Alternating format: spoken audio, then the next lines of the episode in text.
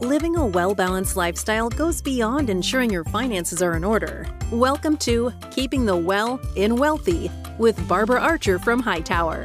Barbara speaks with wellness industry leaders and related professionals to share more than financial planning advice. She addresses your questions about living a healthy lifestyle at any age. Learn how to gracefully maneuver life's challenges with support and resources to guide you along the way. Barbara and the team at Hightower help you make a plan, make an investment, and make a difference in your own wealth and well-being, and in your families, and within your community. Thank you for listening to Keeping the Well in Wealthy with Barbara Archer, sponsored by Hightower. Now, on to the show. Hello and welcome to Keeping the Well and Wealthy with your host, Barbara Archer from Hightower. Barbara, how are you? I am terrific, Eric. How are you today? Well, you know me. Still a little under the weather, but I'm so happy to be here with you. Well, Eric, I'm glad you're here with me too. And I wonder if part of your immunity being down and you getting sick could have anything to do with work-life balance. Do you believe in work-life balance? I believe in trying. I don't know how good I am at it, but that's a question for my wife maybe, right? It's for everyone. And we're going to discuss that today. So have you ever felt like you were running on fumes or just trying to do too much and basically feeling burned out? Oh, yeah. Okay. Well, today we will discuss how to avoid such feelings with our expert, Sue Hawkes. So, Eric, I'm going to let you rest up your voice and we'll have you join us in a few minutes. Fantastic. Thank you. Well, let me introduce you to Sue Hawkes. She helps business owners be intentionally great in their businesses, as leaders, and in their lives. In addition to serving as CEO of YESS!, she is a best-selling author. Her latest book is Chasing Perfection, Shatter the Illusion, Minimize Self-Doubt, and Maximize Success. She is a keynote speaker, certified business coach, Women Presidents Organization chapter chair, and globally recognized seminar leader. She is frequently contributing to Forbes, Fast Company, Inc., and Entrepreneur, and has been recognized and honored by the Small Business Administration, Minnesota Business Magazine, and the National Association of Women Business Owners. So I can go on and on about how fun Sue is, but I think you need to hear her for yourself. So welcome, Sue. Thanks for having me, Barbara. Well, I've been looking forward to this conversation for a long time. So could you please share your story and how you started coaching entrepreneurs and business leaders?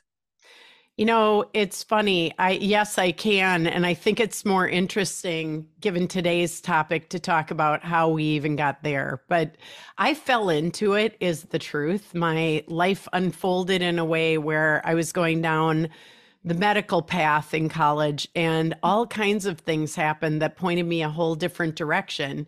And coaching was a byproduct of taking some trainings that I participated in, and ended up running the company in my, I'll say mid-20s, which I had no business doing, and I did poorly. Well, that's hard to believe, but that's self-judgment too, isn't it? No, I think it's factual. When you look at the business is out of business. I mean, oh my gosh. What I would say is, you know, it's humbling. I was an ambitious, driven woman, which I would say I still am. But the truth of the matter is I was willing to go for it. And the people who owned the company originally trusted me to do that. And truthfully, I just didn't have the background or the experience to know what I was doing. So I made all kinds of mistakes. Now, I'm not going to say it was only a result of what I did, but really, truly, that's where I cut my teeth on my first business that I really was in charge of. And so I think I learned more as growth happens, from Absolutely. The pain than the good stuff. Well, that's great. So that makes you even better to coach people because you understand what it's like whenever you're feeling maybe a little insecure and a little overwhelmed at times. So Absolutely. I like the minimization of that too. There you go. Well, when you take on new projects, or sometimes we take on too many projects. Mm-hmm. We're going to talk about your tools to shatter that work-life balance illusion. And we all want to avoid burnout. So let's talk about some of these tools and Can you maybe give me some of your top tools that you'd recommend today? And absolutely. Yeah. You know, the first one is learning to say no, which I'll say for many people is one of the hardest things they can do, because no in and of itself is a complete sentence. Most of us make excuses and tell people the whys and take on things because we feel some sort of relationship pressure that really has nothing to do with whether we have capacity or not to do something. So, Sue, I think saying no is a tough word for many of us to say. So let's role play here a second.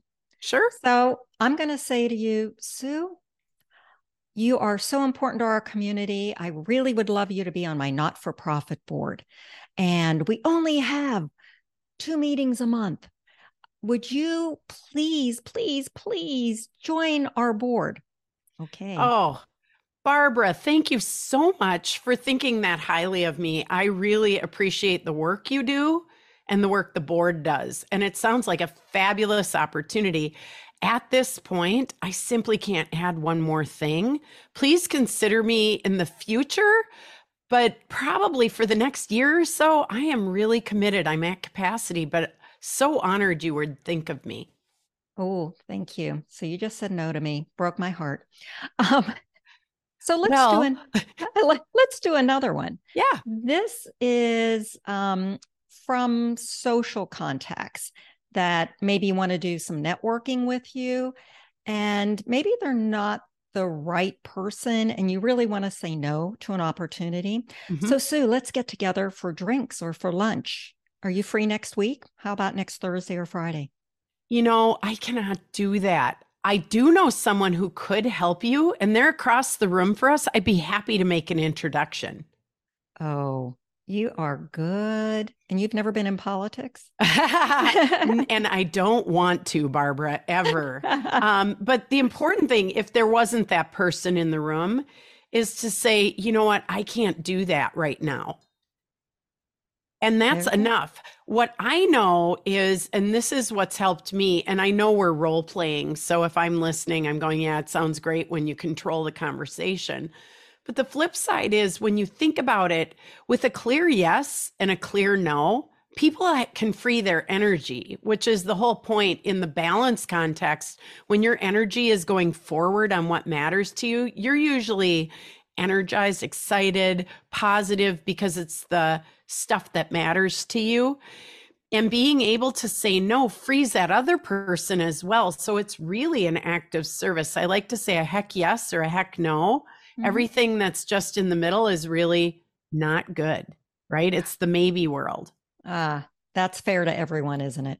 It is. And it's not easy to do. Most of us were raised, I know I was, and as I'm listening to you, probably you were, that, you know, good people, you should try and do it. And I always say, you can say no and still help someone. You can still make a connection. You can say, I'll follow up with you in a month or so with someone. As soon as, you know, if I think of someone, I'd be happy to connect you. And you can just say, I'm sorry, I'm just at capacity at this time. Done. Well, thank you. Well, I've looked at your website, I've read your ebook, I've read your new published book, I just signed up for your blog. So I'm always fascinated with all of your hacks and hints. And one of the ones I read about was calendaring, the calendaring exercise. Can you share that with the audience, please? Yes. And what I would say, and thank you for doing all of that. Man, I need 1,000 Barbaras on top of all that you lend. I listened to that podcast you suggested, and I have her book on my shelf over here, by the way. Good. So it all came together when I heard her. But that being said, this is probably the most important exercise I personally have done, which is, it's a simple exercise, but I'll tell you it's painful in that for me, I printed 3 months of my calendar. I happened to do it not around the holidays because I wanted, you know, a little more normal time of year, if you will, but you can do it any time of year, and printed that and set it aside. Just a monthly view of all my tasks, my work and my home. And then I took a blank calendar, took 3 blank months, And I wrote down what would be ideal, you know, where, what would I want to do ideally? And what I did, and this is all outlined in the book, is I prioritized. Before I wrote the ideal version, I went, what are my values? What is most important to me? What, if you ask me, what are your most important priorities in life? What would you say? And no matter who I ask this question of, you know what they say, Barbara, I'm going to ask you. I bet they're the same three. My family. Uh-huh. My work. Uh-huh. And always last is me and my health and taking care of me. So shocker, 90% of people say those three in whatever order. And then when me too, by the way, and when I put this blank calendar out and I said, all right, these are my three important things. And I wrote my ideal and it resembled almost nothing of my real calendar. When I put them side by side, I did the comparison of this is how I want to be living, perfect life. And this is the imperfect one I'm living right now. Now, I wasn't going to make a 180-degree shift to the ideal. And I knew I was writing ideal from a, I'm going to get work in, but I thought of work third. And that was a mind changer. So just the thought of I'm going to plan for me first, for my family and relationships second, and for my work third. And I have never abandoned that. So I will tell you that's shocker one. But shocker two was how much work I had to do. Because I looked at 3 full months, not a bad week, not the stories I told myself about, oh, it's just the holidays, or oh, it's just our busy time at work, or oh, it's because I've committed to that keynote, or it's this group of people. And I'm sure no one listening has done any of these justifications, but I literally thought there was some there. I have a saying, there is no there. There was some there I was going to get to one day. And then I started going, well, that's my life that's there. And if I don't do it, somebody needs to. So that's the first step in this. And then the redesign is somewhere in between. And it might be closer to the one you're living currently, but it's adjusted. And every year I do the same exercise at the end of the year where I compare the two and I go, am I improving? Am I making progress? Do I feel it? Does it still align? Are those priorities still the priorities? And I have a list of all the areas in your life, but that's literally phase one. And I think it's the most important thing because what we say and what we're actually living is where balance lives. Because you and I aren't going to define it the same. No, we won't. But what I hear is writing down those values first. Then by looking at your calendar, really setting up your priorities and then beginning the execution. But having that comparison of reality to the vision of what we want really is very helpful. Exactly. And you have to recalibrate. The one thing I don't want anyone to be in the illusion of is that it's a fixed state, because what you think is ideal for me in my 30s or 40s or somewhere in there when my life was dramatically disrupted to today, radically different. So if you don't recalibrate, again, you start living, at least some of us, myself included, look at like that ideal is this fixed thing that I'm never going to get to instead of, oh, it's changed again. Well, we're always trying to improve. And I will tell you that work-life balance, I have always worked too hard or played too hard. So my balance, I guess, is more like a big pendulum. I mean, I'm going back and forth. So I've never been, I guess I've always been unbalanced, Sue.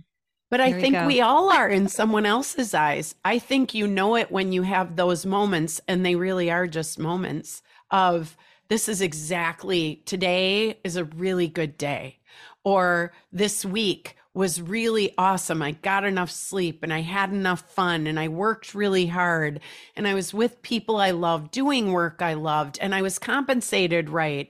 And there was time left over for all the things that mattered, you know, and I made a difference. And I think those are the big buckets that as we listen, when you listen to yourself, your adjustment on those is different than mine, is different than Eric's, than anybody else's. Well, let's talk about some more of these tools. We've talked about a little bit in the past about simplification or a support network. And can you dig a little deeper for us about that? What, you know, we can talk about simplification. It's a nice word. Mm-hmm. And I think the calendaring helps because then you really see what's crammed in there. But could you give us some more details on how we can get our arms around all of this? So a simplification for me is, to your point, a really big concept. It's like communication. There's not a one thing, but it can be environmental. I think you have to look at what level you're talking about, because for people like me, that can be purging my closet. I do that twice a year. And I just have one simple rule, because I do better when I set my own boundaries. If it hasn't been on my body in the last year, I don't need it. And it doesn't matter if it's too big, too small, with the exception of a few maybe more sentimental pieces from my mother, or who's now dead, you know, things like that, that might, or a gift from someone, those kinds of things I might make an exception, but I have a very small grouping of that.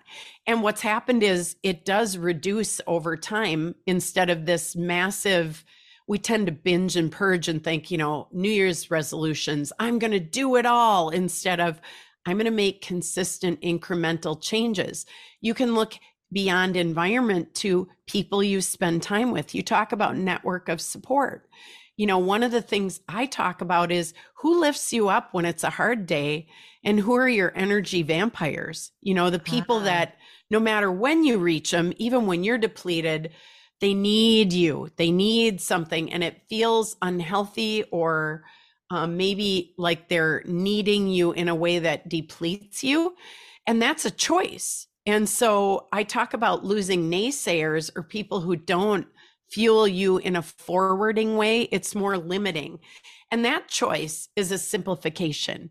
You know, looking at your calendar. And again, I plan vacation first. My vacation is planned for the entire next year with my husband. The year before, a year and a quarter before, we sit down, we plan the whole thing. And then on New Year's, we sit down with what's called a personal VTO, which is an aspect of the operating system I teach entrepreneurs, but it's for personal. And we do that so we know what home projects we're doing. VTO? Yes, a vision traction organizer. So it's basically a life plan. It's what trips are we going to take? What projects are we going to do around our home? What things matter to him that he can't get off track with? What things for me are important? Our health is always on there. How much are we going to work out? We go to a trainer together. So it's a fun thing. It's a together thing. And we manage together because we keep each other accountable. And we found that works for us. So things like that simplify. Well, and you brought up your exercise and doing planning together with your husband. So you heard from me where my number 3 always kind of drops to the bottom, and I'm bad about that. Many of us neglect self-care. We always seem to be putting others first, when I know we hear put the mask on yourself first before you put the mask on the child on the airplane. But it's tough. So how can we change this? Again, I'm going to advocate for slow incremental improvement. You're not going to go from not making yourself a priority, but that calendar exercise, seeing it, for me, I'm visual, and I think you have to find your mechanism. But when I could see, oh my gosh, no wonder I'm tired. You can't work 16 hours a day. And while I know that, if I love my work, which you do and I do, it's easy to get lost in it because you're enjoying it. And yet, would taking a walk in the middle of the day interrupt that and bring even more passion and enthusiasm, but also fill you back up? And energy, right? Bring back some energy. And knowing when you work. I talk a lot with people about, for me, I'm a great morning person. I do, if you've ever heard of The Miracle Morning, I don't know if you're familiar with it, but there's an acronym called SAVERS in the book. And whether you ascribe to the whole thing or not, it's silence, appreciation, visioning, exercise, reading, and scribing. So writing of some sort. And that acronym keeps me current every day. I try and do at least 5 minutes. Okay, that's not a lot. If I don't have 30 minutes for me, something's really wrong. And when you divide out how many minutes are in a day, that's a minor portion. That's less than 5% of my day for me. And so before I, get going in the morning, I do silence, appreciation, and visioning. And my visioning is the top two things that will make me feel successful and fulfilled for the day. Oh, if I can get extra, yeah. And if I can, and that's 15 minutes into my day, I do not pick up my phone, because I was one of those people who started, my alarm went off, I'd shut it off, I'd open it up. And God knows someone was in control of my day then. I'm responding to someone else. I'm going to ask you one more time. It's SAVERS. So give us SAVERS. So give us each one. So the audience, if they want to jot these down, the first S, silence. So silence. 5 minutes of being quiet and focusing on your breath. Some people would call it meditation. Yep. Okay. Good. Your form of silence, but good. Not busying yourself immediately. And then you do, Oh, I was getting to the A. The A is appreciation. Okay. So gratitude of some sort. Many of us do gratitude journals. I do mine at night, but. Yep. And you can just say them. You don't have to write them down, but if you do a journal, you're also getting the scribing, which is the last one. Because journaling of some sort, right? Okay. I do a blog every day. And then visioning. Yep. Okay. And visioning for me, as I told you, is the top two things. Never more than two. And I do those. My goal always is to do them before I do anything else. Now I've won my day and everything's bonus. You've made a successful day out of it by those two things. Exactly. Good way to start. Exercise is your E. Okay. And, again, guideline on the quick sheet for incremental improvement, do 5 minutes. That could be an intentional brisk walk.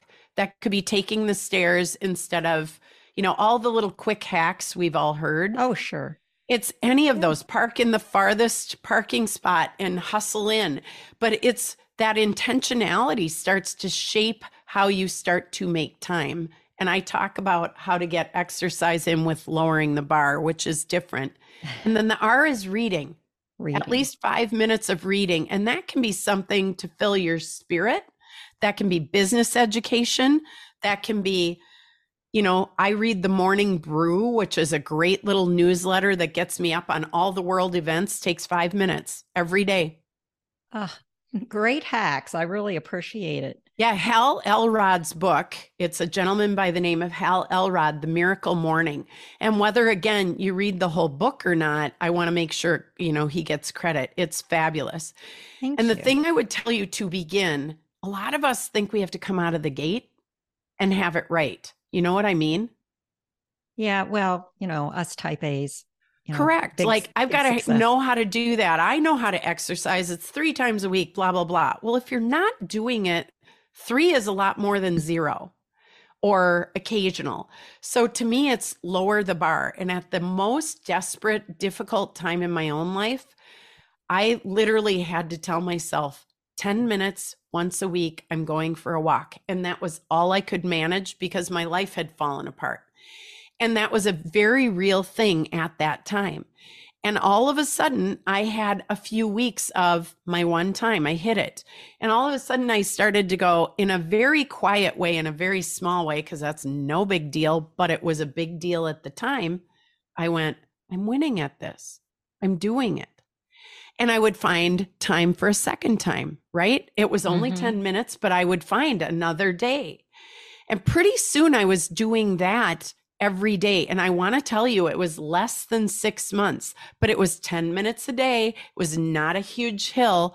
And it led to, I'm going to go to the gym. And I had always been an athlete, but I fell away from it for years. And I'm telling you, consistent incremental improvement way more important than setting big goals in terms of building habits.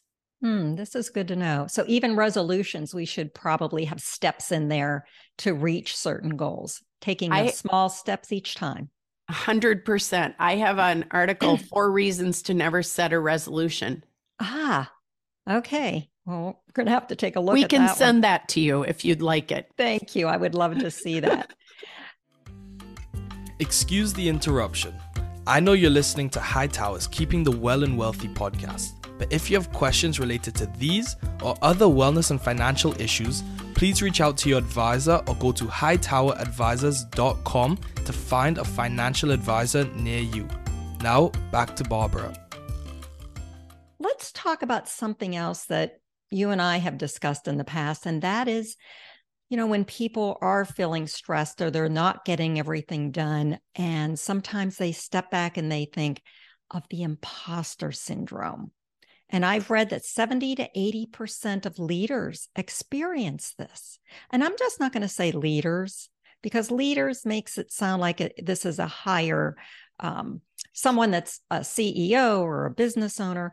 But I've had these discussions with friends of mine that are leaders in the community, mm-hmm. where they feel sometimes they say, why are people depending upon me? Because do I really have it in me to lead and achieve these things?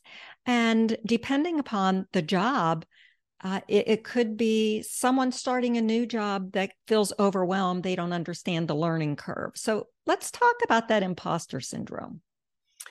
Well, I think you've described it well. And in a performance-based world, which we all live in, most of us, again, I'm talking to the type A people in whatever way they show up. Once you've won at something or been successful, I like to say success can be its own learning disability, meaning I assume, rightfully so, now that I did that, I should be able to do the next great thing. So we raise that bar. And for years of your life, I think that's awesome. In certain domains, it keeps you enthusiastic and learning and challenged. Yet we hit these moments and windows of time where it's like, I said yes to that, or people assume because you did something, you can do something else. And then it hits you like, what if they find out? What if they find out I don't know what I'm doing, that I'm making it up? And, you know, I'm not really certain in this moment. And I think that's so human. What they also found with imposter syndrome is the real imposters are the people who don't feel like that. Oh, that's fascinating. That actually, for those of us who feel that way, that's what keeps your ego in check. Good and point. It keeps us learning in a healthy way. But it is normal to have those doubts. What you have to do is be mindful of where you've set yourself up for too much, or when it starts to permeate, meaning you stay there in that mindset way too long. And that's where a network of support comes in, because it's okay to say no. Again, I think a lot of this is in our external need of approval. So we say yes to things we really don't want to do. Wow. Well, and if you think about this was originally, the research was done, I believe, just on women initially. Yes. Is that true? Yep. And it's really not a woman issue. Men felt the same way. Exactly. So. The researchers, in fact, were commissioned to do it. And they did the research project on women at the birth of feminism somewhere in the early 70s. And then they were recommissioned 20 years later because so many men said, look, this isn't a female thing. And their research concluded that was true. It's for anyone. We hit moments where we're like, why am I doing this? Can I really? Wait, you know, and the better of us, I think, says, well, of course I can. The question is, do you want to? That's always a good question to ask ourselves, isn't it? Yeah. And, you know, let's talk about that a second too, because sometimes we look at ourselves and we're being introspective and it's all about me. And we've talked about if your world gets too small, the problems seem much larger. So what are some of the tricks we can have for ourselves to put some distance between it, or to get a better sense of our own reality and maybe not make it all about us? Well, I think that's a great question, because there's a tipping point. I think, at least for me, I'd ask you the same thing. You know, I look up and there are times when I need to be more introspective, where I have to pause long enough to catch, like, what's really going on here? So I think, well, that's because not everyone has good self-awareness. We have to recognize that. No, I appreciate that, but I think we have to not speed bump that. So I do think it's the right first step is to go, what's happening for me here really? Is this a real thing, or am I just spinning out on doubt? And then I think it's perspective gaining, and that can be gained in conversation with other people, because some people do better that way. That can be found reading and Googling, you know, getting on a Google or picking up some of the books. I have a million books that I'll just need to hear someone's perspective, where, you know, I can say, I'm feeling doubtful. I'm going to look at vulnerability with Brene Brown. You know, she's, you know, so renowned for this. Yes, she is. And then the flip side is, how do I give what I'm so afraid of? Like, I have said yes to things because I do believe to grow as a human, you have to say yes to things that are uncomfortable, but there's a tipping point in there. And so how do I equip myself by saying, I'm not feeling very appreciated right now. I might go out and write 3 thank you notes, or I might make sure I double down on my gratitude journal, or I might go read some pages in there. Because again, one of the touchstones of journaling that's so important to me is seeing your thoughts on paper. And there's a phrase we all often use is, do you see what I'm saying? Well, that makes no sense. And until you journal, you can't. So putting that on paper and using that as a tool is actually one of the most reflective and valuable things I personally have done, is to look and go, in the moments of doubt, what have I appreciated? Because sometimes I'm in there. Sometimes it's stuff around me. Sometimes it's people or experiences. And that in and of itself shifts that context to, oh, there's always good things happening. I'm not failing right now. Do you ever look back at your journals, what you've written, or is it just the action of putting it in? That's what I was just saying. Literally what I was just saying is, you use it as a touchstone, going back over and see, the last I think of order. Just putting it on paper frees my soul up initially, but in the doubtful moments, imagine reading your own wisdom. I actually know of someone who, when she read her own journal, she heard the same words she was saying about her relationship she needed to let go of from a year prior and 2 years prior in her look back. And she said, you had said the same thing to me, as did several people I talked to more than once, but until I read my own handwriting, it didn't hit me like a frying pan in the middle of my forehead. And she changed the relationship. And that's the power of journals. Aren't just today. They can be, and you can write something and burn it up and feel great gratification. But looking at your own wisdom is one of the greatest opportunities. Like, I've just finished 1,000 blogs, which you know of. Yes. And looking back at that, I'm reading some of them going, I don't remember writing that. And yet it was so important that day, right? Well, and when we talk about that day, something that seems so important, and you put it on paper, you put it out in a blog. I can tell you, I've had friends, relatives, clients that have seemed a little down and a little nervous about things, and everything was about them. And I've seen, once they started being more outward or volunteering or turning that around to someone else, all of a sudden they were more themselves. Okay. The people I know, right? Because I think there are moments in our lives that we sometimes go through those difficult times when maybe we do it to protect ourselves, or we back down from things, or, you know, something's changed in our worlds, right? Our relationship has changed, our work has changed, or maybe someone's retired, you've changed jobs. And so that journaling could be helpful as well, but also I see that outward looking with totally agree with you.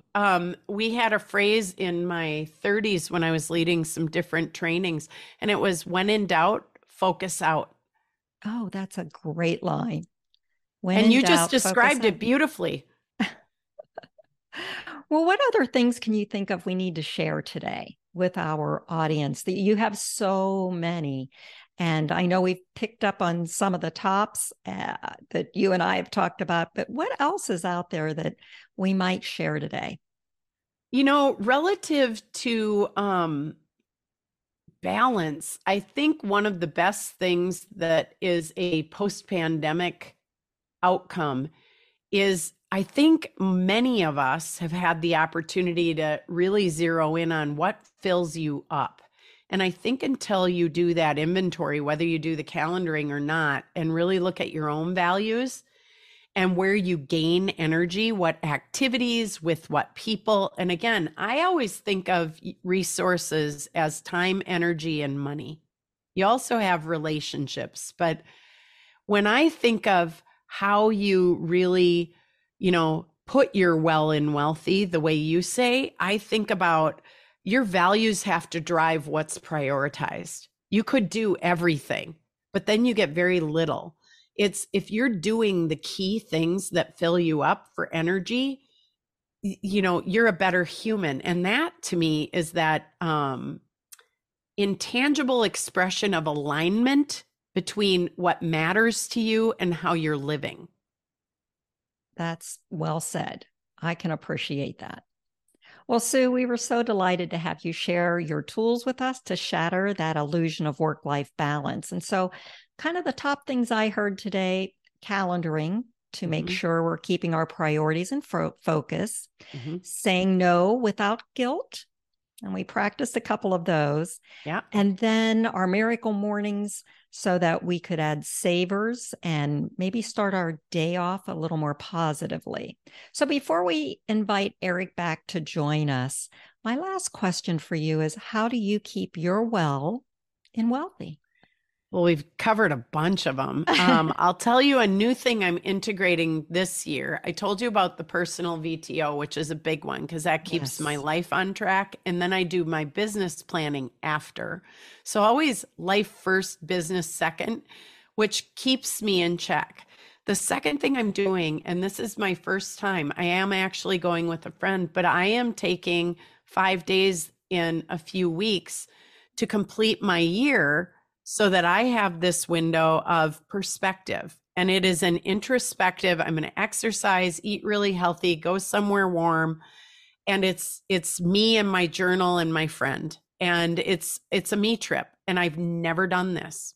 So that's wonderful. Yeah, that's the most recent. But the other things we shared are so on target. So thank you so much for asking.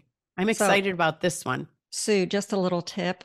When I had a major birthday, I went to a place to do that introspection with my journal and some books alone, not even with a friend. I wanted to go alone and have my own time.